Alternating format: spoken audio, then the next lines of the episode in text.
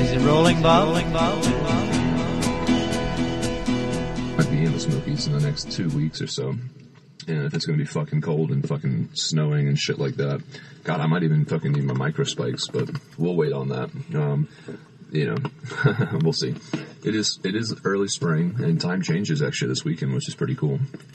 Anyway, so these pack shakedowns, I was excited to get there to Mountain Crossings, and my ideal thing that was going to be, I wanted to eat a double decker pizza while watching people get shakedowns, and it was just going to be like dinner and a movie. I was just going to be really like, you know, snickering to myself as I watched all these people with all their dumbass shit, and you know, thinking about how I commiserate over whether or not I should send my weed home. And then seeing these people who have like eight pairs of clothes and their pack weight's like 40 or 50 pounds and they're like really struggling. And honestly, I mean, you know, I would be too under that weight. Like if I had 20 extra pounds on top of everything I'm already carrying, that would really, really slow me down and really, really hurt me. But having what I have, I mean, you know, we'll see. I, I could definitely sense um, a possible evolution as I make my way down the trail, especially at trail days. Like the, there are all these vendors and stuff who come from all of the big uh, manufacturers for, in the backpacking world, um, you know, the hiking world, and they they you know pimp their wares, and you can get new backpacks and all this kind of shit, and who knows? I might end up with a different pack at some point, um, or something like that. Some some way to shed more weight. I can't really think of what it would be at this point because you know my backpack, while it might weigh twice as much as a lighter weight option, that doesn't necessarily mean that my pack weight would considerably drop um, if I got just a new pack. So. All that just to say, we'll see how things evolve. Um, I'm open to improvements, especially as I continue to go fast and uh, long each day. Ladies, take note. But anyway, so I had a, a slightly adulterated version of my hope. I was able to watch mini shakedowns, and I was definitely able to laugh to myself as I watched these people uh, go through their shit. I was just like, oh my god. Like, you know, I think one of the biggest game changers for me uh, this go round is like I didn't really have town clothes per se, but I did carry extra clothes so that I could like be in clean clothes at the end of the day, which is totally unnecessary. Um, like I haven't again I haven't showered since starting uh, on the 21st of February, and I don't really feel that gross. I mean today's probably going to be a gross day, uh, but I'll be curious to hear what my dad says about my smell because he's like the most sensitive to it and gives me the most shit for it. Um, but I really don't think I smell worse than I normally do, which really says something. And I think that goes to clean living, uh, drinking a lot of water, and uh, yeah, you know, my general diet has been really good, uh, minus all the bullshit I ate yesterday. But I tried to keep it kind of um, on the healthier side of things. But you know, uh, my appetite kind of gets away from me, and it starts to. I mean, it's a biological urge, and you can't really rein that in with any kind of logic or forethought, uh, or at least it's very difficult to in the moment. You have those two uh, selves. You have your active experiencing self, and then you have like your uh, bullshit uh, quote unquote future self that you want the best for, but most of the time your experiencing self will win out because it's easier to uh, convince yourself of something um, in the moment that is indulgent uh, rather than to hold up your values and morals uh, as you um, navigate your way through temptation in life. But anyway, Okay. hung out at Mountain Anyway, Crossings. we're gonna Uh, we're gonna fade that out a little bit. mentioned, 'cause I thought You they feel might have forgive me. Kenneth. They did not. Um, That is my friend uh, Kenneth. Uh, Kenneth Pereiro. Um, I've mentioned him before on the podcast. Uh, he's probably won the best listener award for the Dixon James podcast a few times. Um, somebody I, when I first heard of, I was so thrilled when he reached out. I think he was still a student, a college student in Georgia, and I thought, wow, I got somebody in a college in Georgia listening to me, and it, it really, it really was a big deal. Uh, and he's been very supportive over these many years listening to the Dixon James podcast. I think he's probably one of the few people who's listened to uh, maybe all of the episodes. Don't know if he still is, but um, he he he's been up there. I had the pleasure to meet him in uh, his home at that time, now sold, uh, in a kind of a scary little part of Atlanta. I guess maybe all of Atlanta is scary. I don't know. I just remember driving by this huge, seemed like a prison compound. And uh, anyway, a delightful little house. Met his girlfriend at that time, his partner, and uh, spent the evening with him on my way back from Florida. Uh, seems several years ago. I am sitting in the road track now, and I wanted to um, talk a little bit about Kenneth. Uh, the reason I am is I know these past few podcasts. Oh my God, this is just an old man going for a walk, sitting on a bench, and and reflecting on what he should be doing. That's me. Kenneth is sort of the opposite end, like he's a younger man walking his way across America. Here is, I've got a, a page, and I'm going to read some of this stuff. Uh, the Book of Moron, that's M O R O N. Follow me as I make my way from Alabama to Maine and beyond. So he's got out, you can listen to him if you Google the Book of Moron, M O R O N. Uh, you'll find him on uh, Spotify and uh, iTunes and everywhere else. Easy to reach him. But I'm going to read a little bit about the uh, background. He's also on Instagram, and that would be under his real name, Kenneth Pereiro, and that's P A R A R O. Uh, and you get pictures. The last one I saw that kind of hooked me in, oddly enough, was a picture of his feet after uh, a long day of walking, and uh, they looked pretty rough. And I think I listened to the podcast when he talked about. I I took a picture of my feet today. Uh, God damn, this man has taken on a lot of challenges, and and I have great admiration for him. And I think this is just what he is doing is truly. Here's a man who has taken control of his life and just said, "I'm going to do things that I want to do," and they mainly involve a lot of challenges. So uh, I'm going to just read a little bit from um, a link that I have called A True Odyssey. In 2019, I hiked the Appalachian Trail northbound, that's Nobo. I knew that it would be an adventure that would recalibrate my life in unforeseeable ways, but even I was surprised at the journey's potency. I returned from the trail and proceeded to turn my life upside down. I got rid of practically all my belongings, sold my home, and hit the road. Since 2019, I've biked the Blue Ridge Parkway and Skyline Drive, hiked the Long Trail. Now, hikers and travelers would probably know where these places are. I don't, but you can Google them. Biked cross country on the Trans American Bike Route. Lived in a converted van traveling to almost every state in the lower 48. I remember that. I was following him at the time. Uh, 30,000 kilometers plus uh, 30,000, sorry, they do miles, 30,000 plus miles in less than six months. Hiked from Key West to Okeechobee. this is American, folks. Uh, Okeechobee, where my hiking partner Ali and I decided to switch to bikes in order to finish the Florida Trail. And finally, I have biked half of the southern tier from eastern Texas to San Diego. I've been podcasting for over a decade. All my adventures have been documented this way, along with other shows that were less focused on human powered adventure and can all be found here. And he gives a link. So I'm going to give you the link.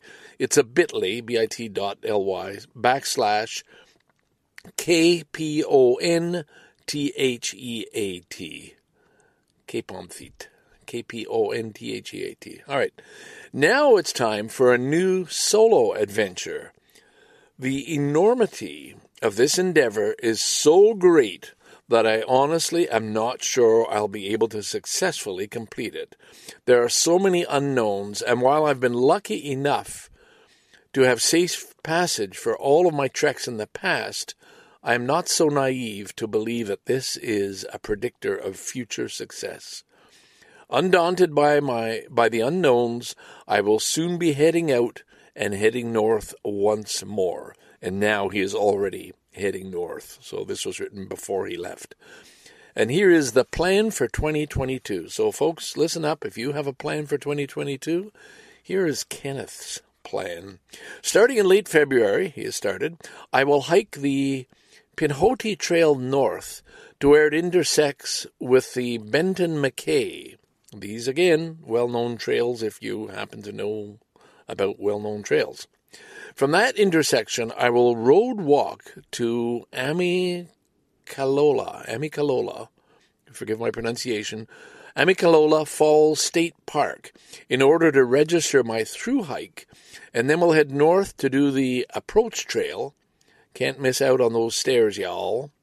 Upon arriving in Katahdin, Katahdin, Katahdin, I again I don't know the pronunciation, all unfamiliar to me.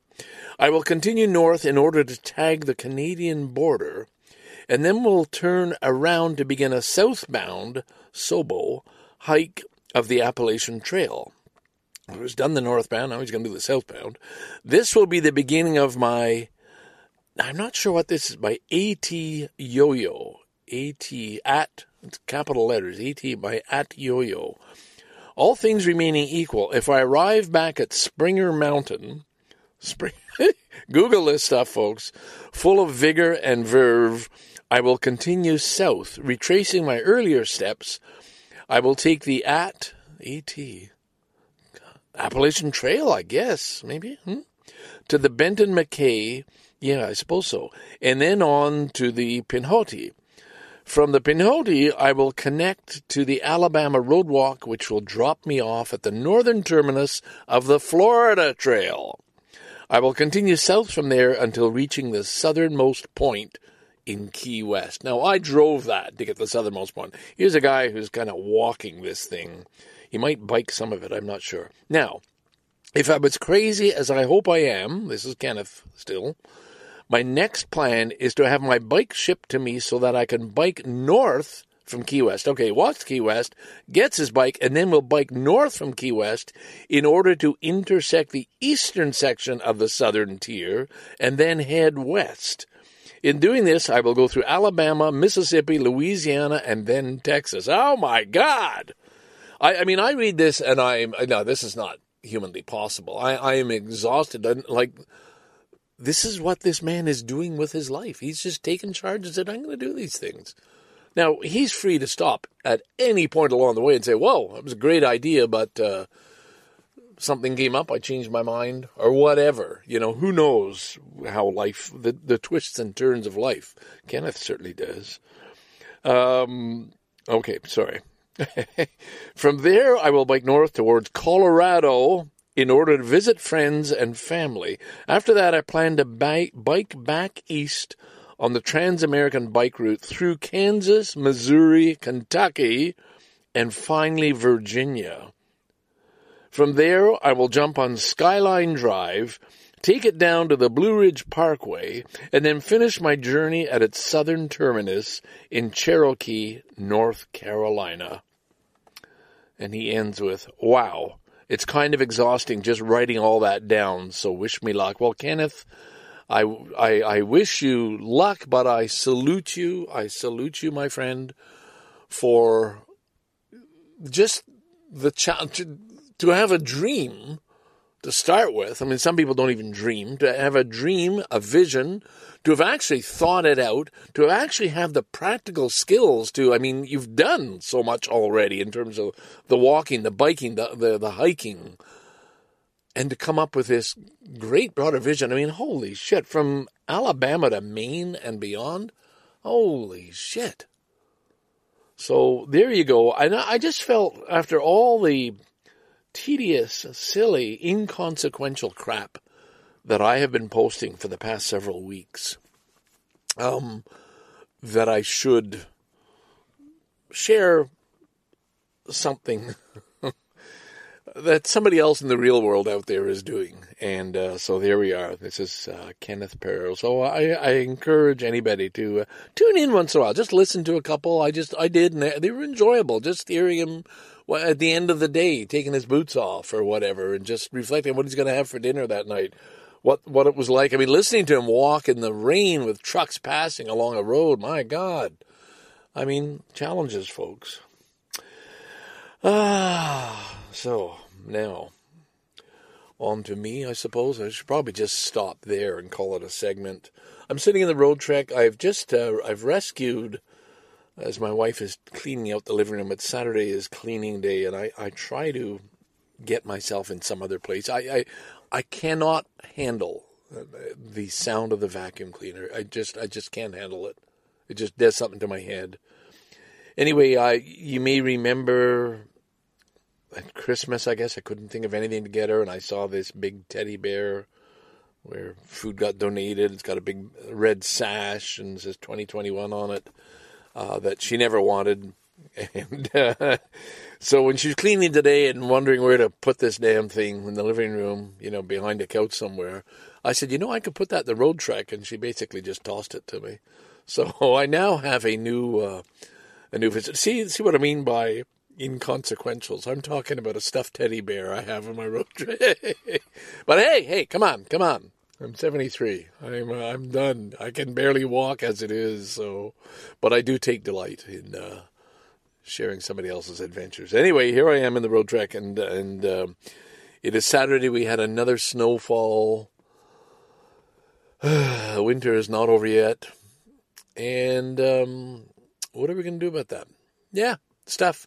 I'm going to get back to you a little later on. I've I've I, I had abandoned, as you know, the idea of trying to organize a class. Now it seems like I, I talked it over with my younger son, who's a good sounding board, because he'll just he'll just he, he won't hold back for politeness. He'll just get, Dad, that's a crazy idea. Dad, what the hell do you want to do that for? Dad, why don't you do it on the internet? Nobody talks in person anymore, you know. So I get good feedback, and so I have shelved the idea that I, I went on about at length for, I guess, the past few weeks about trying to hold a class at the community center. I just don't fully understand what that was about. And I don't think it necessarily represented the best side of me. I was wanting to think I'm doing something for the community, but clearly it was something for me and uh, that's been shelved. And then yesterday, I got the brilliant idea. Oh, guess what I'll do instead? I'm going to offer a course. I'm going to do a course from the Beats to the Beatles that I always wanted to do at Centennial College. Uh, you know, as as a lecture, I wanted them to support it and actually give a class uh, on these two movements, the Beats and the Beatles, and the impact they they had on our culture and how they're connected. And and I certainly I have the information. I would have to do all the re- I'd have to go into my books and do the research and actually make a course. And I know I could do that. And I talked about that, and that, and of course, Daniel's answer was, "Well, nobody's going to come to that. Nobody's interested. You never, how are never going to find enough people in Scarborough who want to hear this shit. You know, you find it interesting, not everybody else does." And of course, he was right. Uh, so he said, if you want to do that, do it online, you know, put it up on YouTube, then it'll work. So I could do that, but I'm thinking, I, am not getting the same return. I don't want to do it on YouTube. I don't want to, you know, there's other people who will know more and will criticize it, you know. I just want to talk to people who are ill informed about beat history and uh, talk about it because it is the 100th anniversary of Kerouac's birth today. It is March the 12th, and Kerouac was born a hundred years ago today. So there, that's uh, that's my little bit for this podcast. Um, and maybe what Kenneth is doing is something along the lines of the adventure uh, of a Kerouac style adventure, like you know, doing, getting out there and and hitting the road and facing challenges and you know, eating out of tin cans. So not quite, but still. Anyway, so I then went on to okay, well, if you're not going to do that, how about gosh, the library, the library. I look at the library in Toronto. They do courses on all kinds of stuff. They do book studies. They do everything. Go to the library and tell them, hey, I've got an idea for a talk. I'd like to do a talk on the Beats and the uh, the Beatles. And that was yesterday. And by today, I'm thinking, no, I don't want to do all the work. So, folks, I'm done with that. Here's the final answer. Final answer. I found a solution. I went online. I looked at uni- I looked at what's being offered. City of Toronto. Here it is for the over 60 crowd, I believe. You know, older senior seniors or older seniors, whatever the category is. A free creative writing course. I registered right away. Saw that. Oh, okay, that's it. Bam, done solve the problem. So there is an answer, folks. I did reach a point of decision after all this back and forth and this and that. I registered for a creative writing course at a community center northwest of me here in Scarborough, and I will start that in April. And I've, that turns out it's going to be the most practical and best decision I could have made. So you do arrive at decisions eventually, but sometimes it's a rocky road getting there, as Kenneth well knows. Scarborough Dude, signing off. Bye for now. Happy birthday, Jack!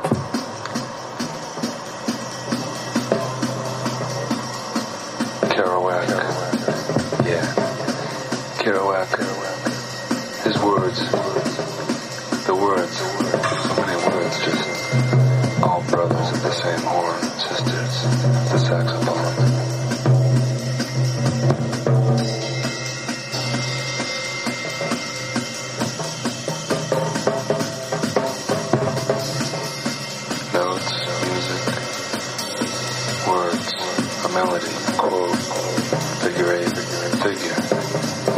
close to the drummer. It's like a mirror, and you're invisible.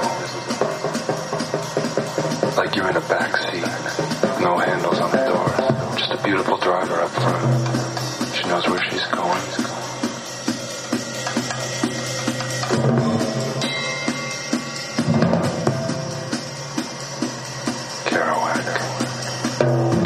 Observation machine, caressing the most of scenes with photographic love, passionate, photographic love, vulnerable as any window.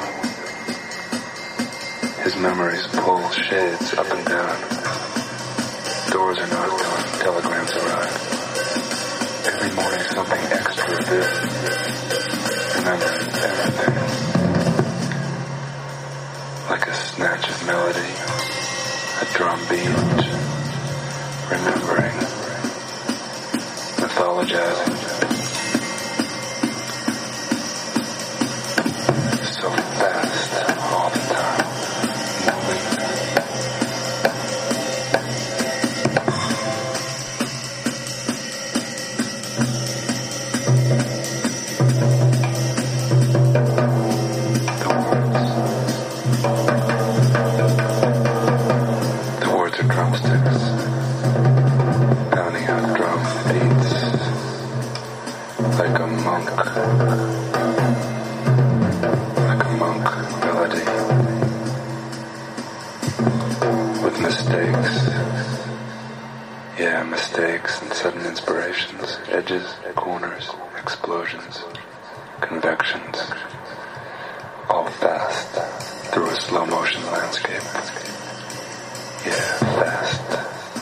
a slow motion landscape.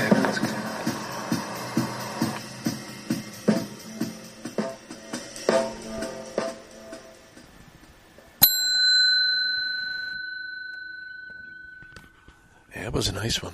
I don't think I've used the bell for uh, for a while. Yeah, it's Scarborough Dude back at Bluffers Park. It is a Monday, March the fourteenth. Is that the Ides of March? No, that's tomorrow, I guess. It was Kerouac's birthday on the twelfth. I guess we talked about that. Uh, yeah, just an errand day. I um, had to have something printed off at Staples. It's quite a drive, eighteen minutes or so to uh, along Eglinton to get to it, just because I don't buy ink for my printer. And uh, what else? You know, I got to go get hamburger buns if we're gonna have hamburgers tonight. No big deal. I've got to get to the post office and mail off this letter. And uh, that's about it. Did a few other things. I've been watching um, Formula One on Netflix because the 2021 season is out now. And uh, this one was really interesting. Uh, the, the team, the gosh, I'm probably going to get it wrong. Han, H A A N. Um, don't think it's H A A Z. Anyway, um, I I like the manager. Don't know if he's the GM. I, I don't know. He's just the guy, and you've seen him through all the series.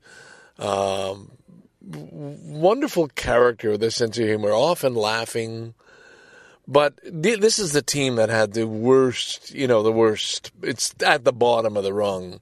And in 2021, they got two rookie drivers. Well, that's never happens, you know, in F1. Uh, and it happened to be uh, the son of um, the driver I never liked. Uh, what's his name? You know, uh, the German guy. oh my God, what a mess already.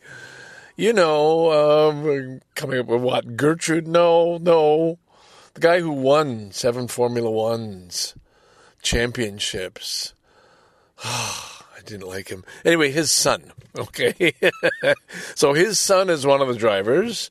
Uh, and they didn't have sponsorship money. And so they got an oligarch in Russia, who I guess owner of the largest in the world fertilizer firm or something like that, uh, to sponsor them. And of course, the uh, sponsor, the father who gave them all his money, one of the conditions was, well, my son is going to be racing for your team. And that is uh, Nikita Mazepin. And he's been a disaster. Like, he's come up through, you know, he's done the Formula One, for, or Formula Two and Three and karts and everything else. Father would have funded all of that. But he's not been a good driver, and he's just done nothing but complain and believes that. Um, it's not Heineken. It's a German name. Sorry, I know it's not funny to you, but it is funny to me that I would. I mean, I can picture him. I just saw him today.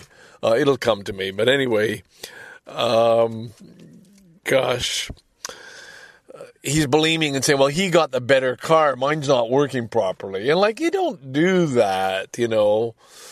And so the father actually gave it's on camera. Like this these are wonderful behind the scenes. It's not when you watch the F1 uh, series on Netflix, it's not about rewatching the race.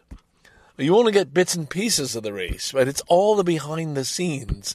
And one of the scenes was this guy, Mazepin, the father, who's bankrolling the Haas, Haas H-A-A-S racing team, um, said, if you don't switch cars and give my son the better car, the better chassis, um, then um, I'm pulling out all the money. I'm writing a formal letter and I'm withdrawing my sponsorship.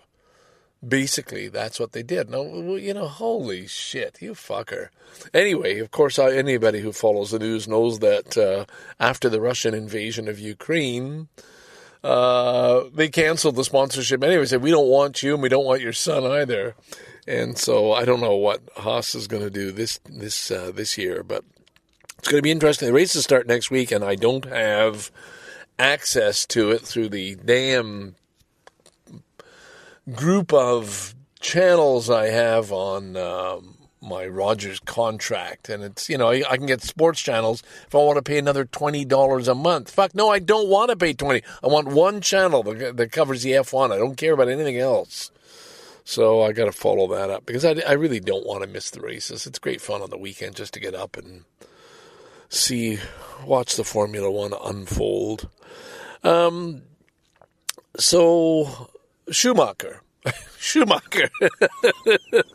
you were already shouting it out to me. I didn't hear you. It just, you know, when you stop thinking, it's the old trick. When you're old, don't try and think about it. It's just going to come. It's there. You haven't lost it. It's just, you know, the filing system is out of order. There's cards all over the floor. It's a mess, you know. Schumacher. Couldn't tell you the son's name, but uh, anyway, other than Schumacher.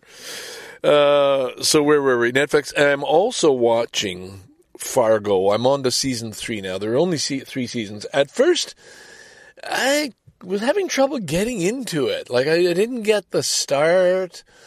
I couldn't get any connection. You know, it didn't seem to follow anything I knew from the first two seasons. Like completely different story, different time, of course.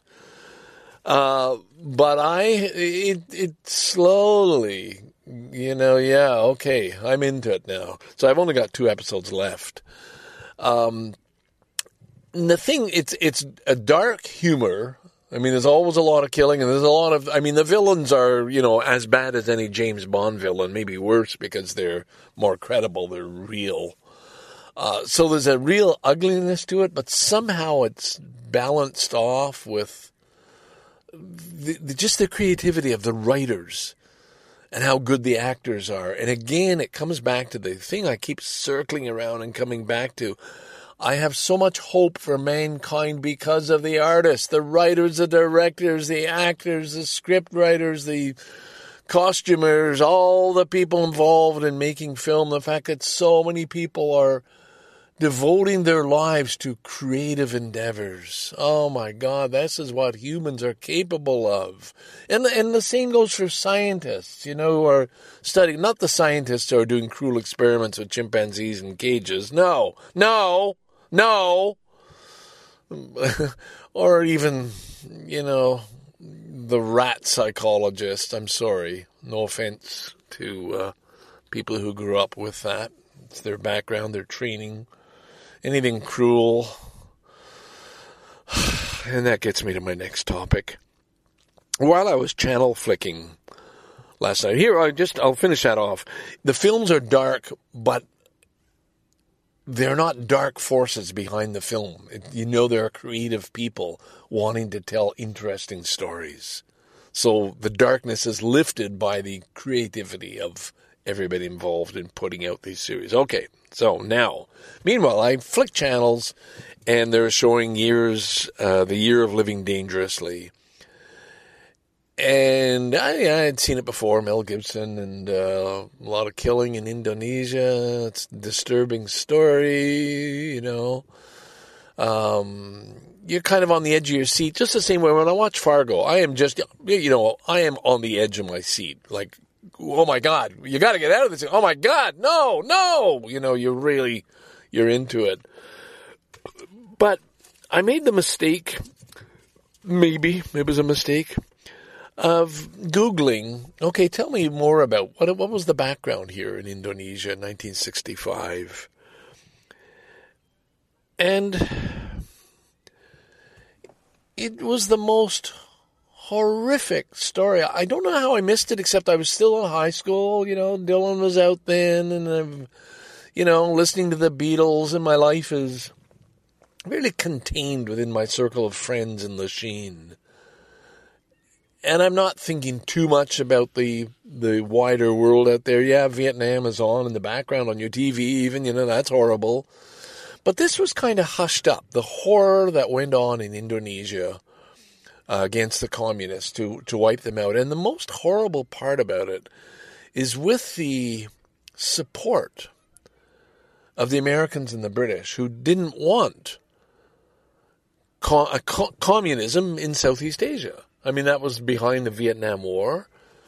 And it was the story here. They were actually very popular in Indonesia and uh, the poorer people liked them. Thought this was a fair deal. They seemed more honest. They they were they were voted in. They kept their promises, and it was decided no, this is not good for the region as a whole. And there was a turnaround, and next thing you know, the communists are the enemy.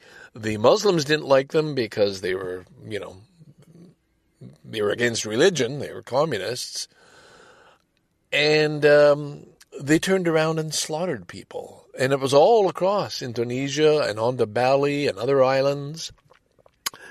And the estimates are at least a million killed, maybe up to two million. And these are these are people who were slaughtered, like usually by hand, by by gunshot execution, horrendous torture. I won't go any further than that. I, I read more than I should have, and it and it, it's still upsetting me today. I, that the degree of hatred and of intentionally making people suffer, and this is against women and children and families. Uh, innocent people, anybody suspected of being a communist, anybody because they were Chinese or whatever, they were slaughtered brutally slaughtered in the streets. Blood was flowing. And I think, well, it's, you know, that's not that long ago. This is 1965, 66. It ended, I guess. And they kept it secret for 30 years. They just, you know, nobody was allowed to tell. People were, they killed people who knew about things, just the way Stalin killed people who starved the Ukrainians during the 30s. So that it wouldn't live on. And yet these things live on. And it just, you, you, you feel sick. You feel pain. You feel a deep sadness. You just, you feel a hopelessness. This thing you feel, I feel. When you read about this, I think, how is it, how is it going to get better? How, how, if this is so recent, this isn't, we're not talking about primitive ape man, you know. We're talking about modern human history of hatred and killing and torture that goes on. And now, of course, we're all living through bombs raining down on the Ukraine because this asshole, this fucking cock-sucking asshole, Putin wants a great Russian empire again at any cost. And these people are, you know, I mean, two million maybe have left already, have had to flee and have gone to other European countries. They're, they're refugees now.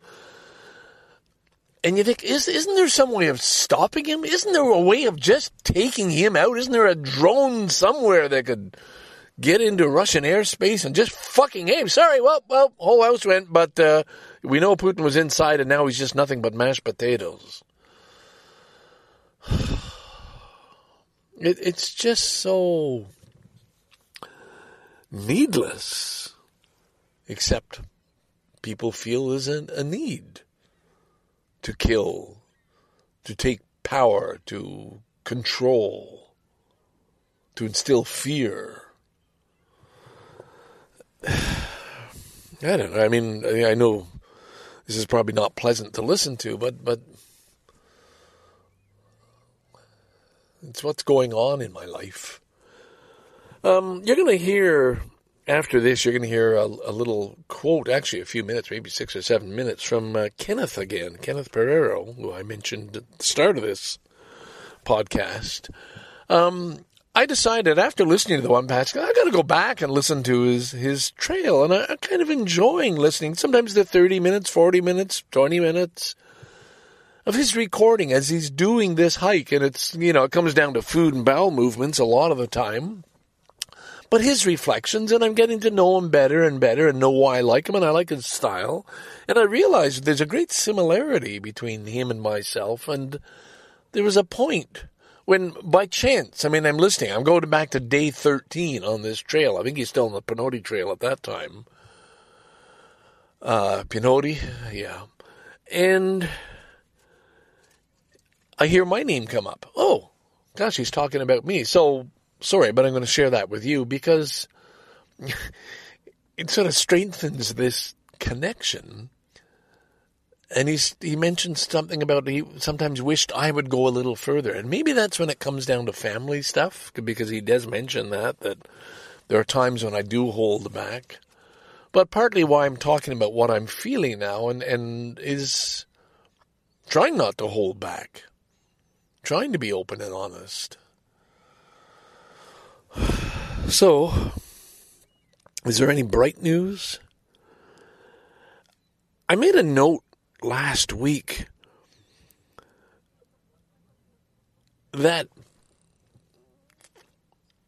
my it's not my vision vision not seeing but understanding it's just not as clear as it should be and my son mentioned something about, you know, was tempted to maybe get some LSD for me.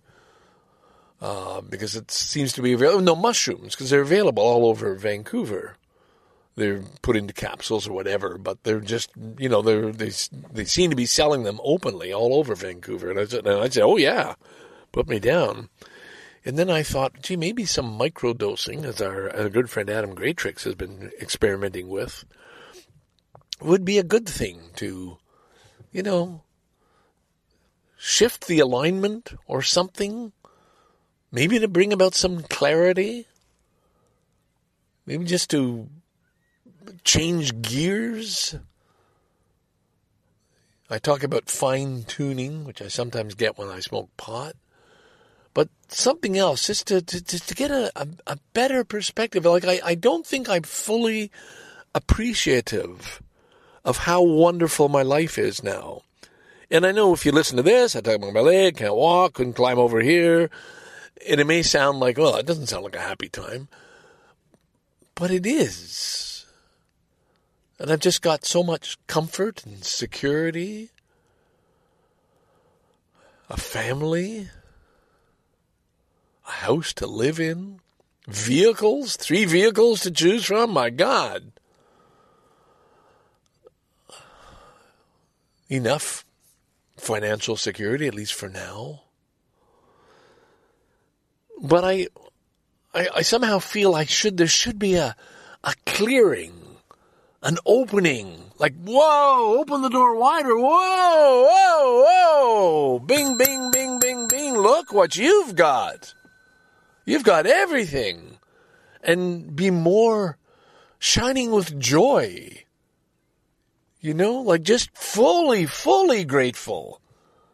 I can say I am grateful, but to feel the blessedness, to feel the holiness, to feel the greatness, kind of seem to be missing that mark. So anyway, stay tuned. I'll try a little harder. Um, I guess that's it. There was one thing. There was somebody called, and I, I can't pronounce it, but it looks like Thiknang, Thiknat Khan, Thiknat, and maybe it's Chiriknat Khan. No, I don't know, a Vietnamese name anyway. Thich Nhat Hanh. T-H-I-C-K-N-H-A-T-H-A-N-H, and which a lot of people know as a Zen master, Vietnamese Thiền Buddhist monk, a peace activist, a prolific author, many, many books, a poet, a teacher, and also known as the father of mindfulness. Now, I think he died recently, and I've been following, getting his quotes coming up almost daily. And they're all interesting, and I share the ones that I can on uh, Twitter. And I'll share one with you now to um, to maybe end this segment. Yes, 20 minutes. Uh, it reads Compassion is always born of understanding, and understanding is the result of looking deeply. So there you go. I'll leave that with you. And I'll be back uh, later on in the week to finish off this podcast. Scarborough Dude signing out from Bluffers Park. Oh yeah, well this is like a very brief one. Oh fuck. The fucking hell. Damn it. Can I undo that? Goddamn bitch. Fucking shit.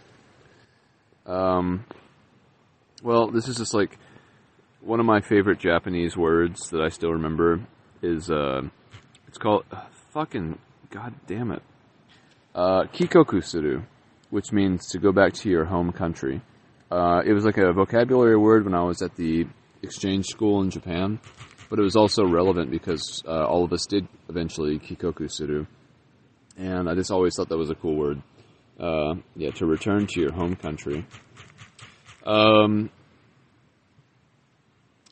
yeah, my mom, uh, she's been somewhat listening to um, my podcast, I guess. Um, and she was saying that some of it was like cringy, and I don't think she's listened to any more than Allie has. So both of you guys need to fucking pick it up a little bit. But anyway, um, yeah, my mom was saying it was like cringy to listen to, and I was like, well, I don't know what you mean by that, as, since you're uh, like in your 60s. I'm not sure what cringy means to someone like you know when when someone who is outside of the uh, age group of a specific vernac- vernacular that is used to describe things that uh, chronologically, contextually mean a very specific thing. I'm not sure what she means when she says cringy, but I'm imagining that she just means like that I'm like being so honest that it's kind of weird for her to hear it as like a mother of a son or maybe as a elder of a younger. But I just feel like uh, a fully examined and realized life is going to be cringy because you know you're exposing your your fragility, your vulnerability, and your flaws, and you're sort of embracing all of that, and uh, your contradictions, especially.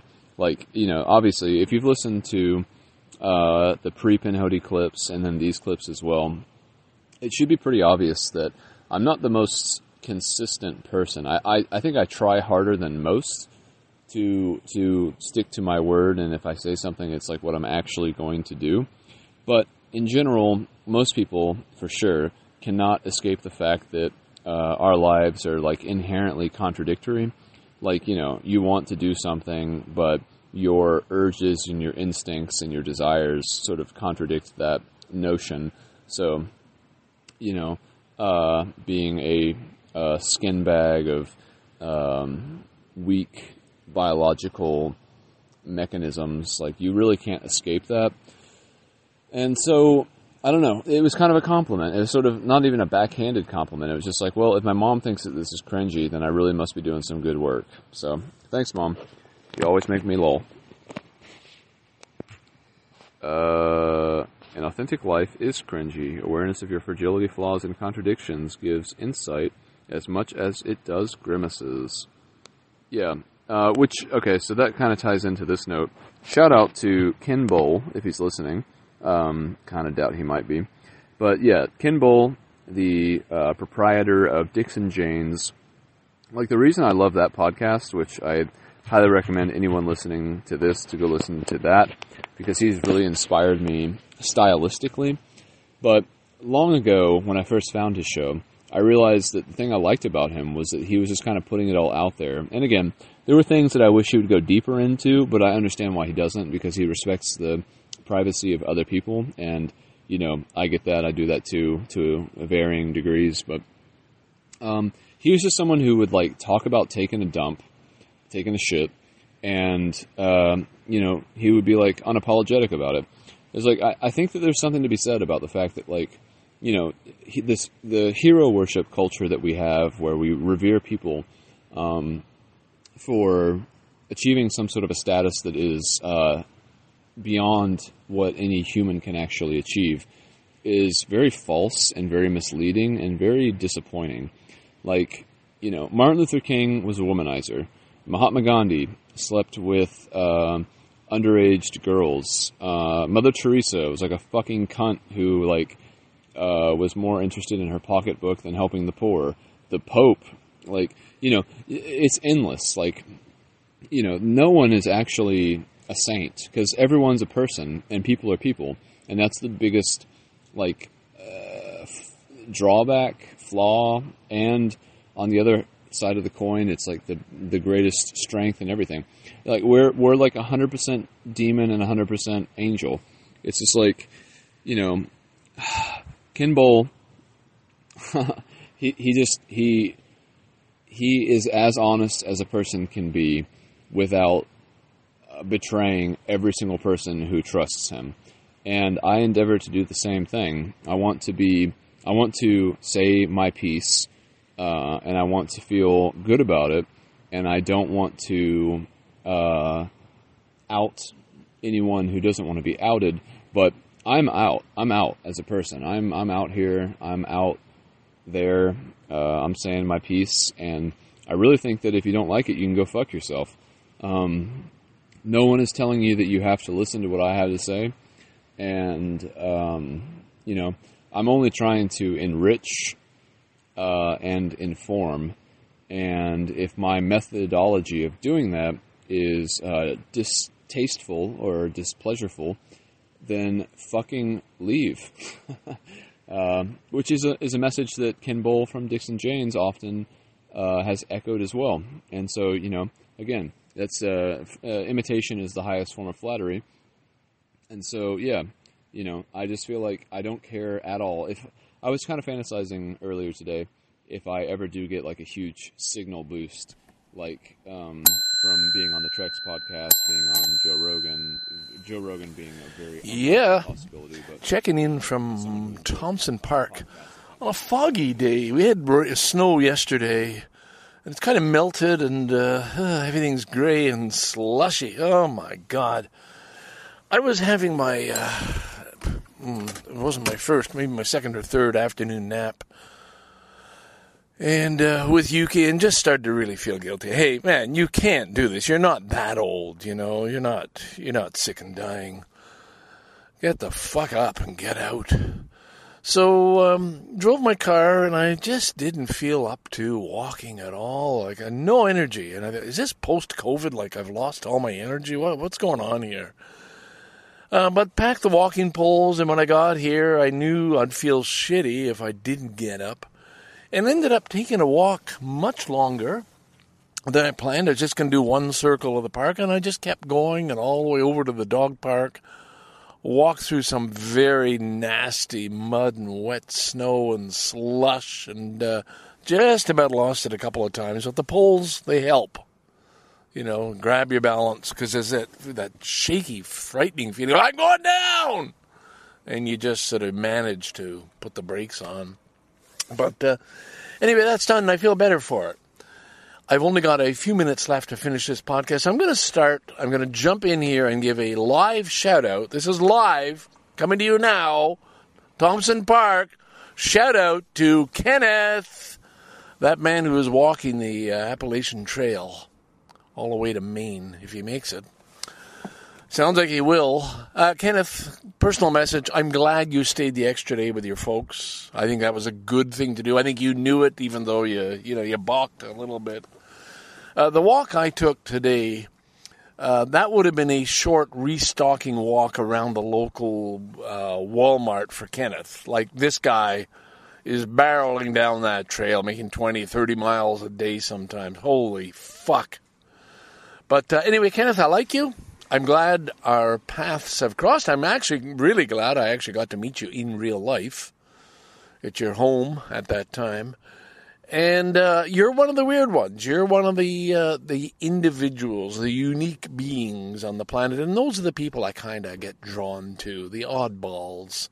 And I know you'll take that as a compliment, so I have no uh, no risk in saying that.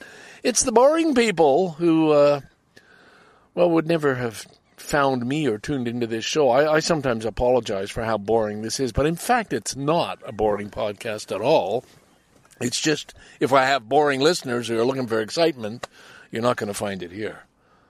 you got to be on my wavelength too, and I know you are. And uh, I'm just tuning into yours, and I've really been enjoying following you along that trail and uh, your odd comments and the things you say and think about and reflect on. It's another life, completely different from mine but that's the fun part. You know, we can be different and special in our own way, but not special like special snowflakes, just uh, real people out there, just getting through life as best we can. I was going to go on. I did a little search today. Now I'm talking to everybody, not just Kenneth anymore. And um, did a little digging around about ADHD or ADD for adults uh, at my son's recommendation, and holy fuck, I went through the checklist, and wow, does that ever explain a lot? And um, it would take more time than I've got left to read through them, and I think I'm going to do a separate podcast talking about this because it's really. It really did explain so much about my life. Like, oh my God, that's why you know, I'm always blaming Mr. Rogers for just getting that G in elementary school. And like, why, if I could get A's and A pluses in university, did I just barely scrape through school? Well, it was the ADD back then, folks. Inability to do inability. I don't think that's a word. Um, and so here, I'll just read the headlines. We trouble concentrating and staying focused, disorganization and forgetfulness, impulsivity, and emotional difficulties. That's the one I found most interesting. Uh, being easily flustered and stressed out. And like I, I can lose it. You know, I get a shot, a knot in my shoe, and I know the rational thing. Calm down, look at it carefully. Think of how you're going to untie that, and instead I'll just scream at it, yell at it, curse it, pull harder, and make the knot tighter. Uh, and that's you know the best example. Um, anyway, it's not something I'm happy about, but I realize, okay, the thing is, one of the things, uh, the, I'm ending with blame the ADHD, not yourself. And that was a real game changer for me. Um, ADHD, they think it's likely caused by. Here I go. I'm talking about what I just told you. I'm not going to talk about in this show, but let me just put this in. Uh, they think it's caused by a combination of genes environment, and slight differences in how the brain is hardwired. And I've so often used that expression on this podcast how my brain is hardwired as a reason for my behavior. Well, here it is, you know, in print. It's essentially a chemical problem in the management systems of the brain. All right, stop. Put that away. Put that away. Come back to it later. Um, what did I want to fill up the rest of the time with? I was pretty sure I had a theme. Um, I guess talking about hardwiring, there is a thing about an attraction to, well, sometimes it's the opposite sex, sometimes it's the same sex, whatever it is, the attraction to whoever it is you're attracted to. With me, it happens to be women. And it's just so weird. I mean, here I am going on 74, and it's not that I'm wanting or needing to have sex with that person or something, but it's just you can see somebody, a certain shape, could be cleavage, could be a nice ass, could be whatever, just the way of the walk, it could be a skirt, it could be, you know, and it could be uh, print, could be, uh, you know, I'm not talking about even, I'm not talking about porn here, okay? I'm talking about just the biological attraction. In my case, to to women, and uh, you know, in your case, whatever it is, doesn't matter. It's just there. That's part of the hard wiring, and it's just so. It just seems so incredible that it doesn't go away. Like it, it serves a biological purpose to be attracted to something else, to want something. Um, and when you're younger, I guess it's not just want, it's need. Uh, and I think back to, gosh, the women I was have been attracted to in the various relationships. Anyway, anyway, anyway, I don't know why I'm going on about that. Um, oh, I know, because it led me to, uh oh, uh oh, if that's hardwired into us, is it possible that for some people they're also just attracted to war, to violence, to physical intimidation? To hate, to religious fanaticism. It just it satisfies a need. It's a need they have to fill. The people who just you know, I mean, what does it take for a man to have a machete and hack another man to death in the street because he said something about the Prophet Muhammad? Peace be upon him. Peace be upon him. Don't want anybody. I'm in a parking lot and the windows are open. Holy fuck! I could have had a knife through the throat just then and there. Anyway, we didn't want we we don't want to go there, but it's just that if you know if if you're saying some of these things are, I can't help it. It's just the way I am. Does that give people the excuse for the horrific things that they might do? It's something I don't understand, uh, and it's it's bothersome. How how do we program that out of us? You know, or do we just become, you know, is it just take drugs and then you don't even have the sexual attraction? You don't have anything. You're just sort of a programmed zombie? Is that the future of the human race? Or do we have to somehow convert those energies, those needs into some other form? And again, again, again, the point I will continually circle back to wow, the creativity, the people who produce books, movies, you know, paintings, the artists, the people who just have to, they have a need, they have to fulfill. They have to do this thing. And my God, how blessed we are, how fortunate that so many people do manage to get their work out there, that we have whole industries devoted to cinema and literature and art, that we have museums, that we have. I mean, it's clearly, clearly, clearly such an important part from those early caveman wall paintings. You know, it's it's it is part of us, and if just we could channel more things that way and away. But what do you do? How do you erase the pain? How do you how do you deal with the person who's grown up hungry, who's been abused by his father or mother or just, you know, somebody and, and just has scars that just won't heal and and has to let a lot out. How do we how do we spread more love and kindness, you know? Well, you got to overthrow the political system we've got right now. I'm sorry, I say the political system, the economic system, maybe. Yeah. you just these these extremes of wealth and poverty, and you can be damn sure if you're growing up in poverty, you're gonna you're gonna grow up a little bit angry. I go back to that film if you haven't seen it, and probably you won't see it. Anybody that I know listening to this, but uh, it was really well done. The film Scarborough. There's my final plug.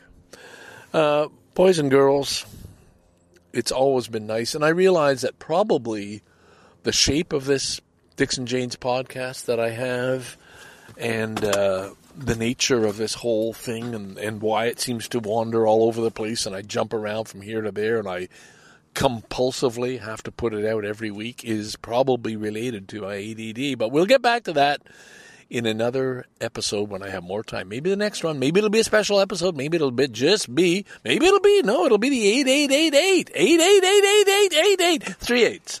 Limit it to three eights. Eight eight eight. Infinity all the way. That's what we're going for in the next podcast. So stay tuned, Scarborough dude.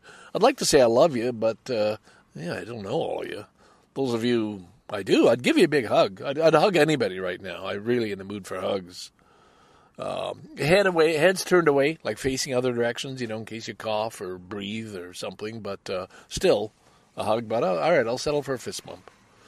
Scarborough dude, Signing off from Bluffers Park. Bye for now. This might come out early. Don't worry about it. Bye for now.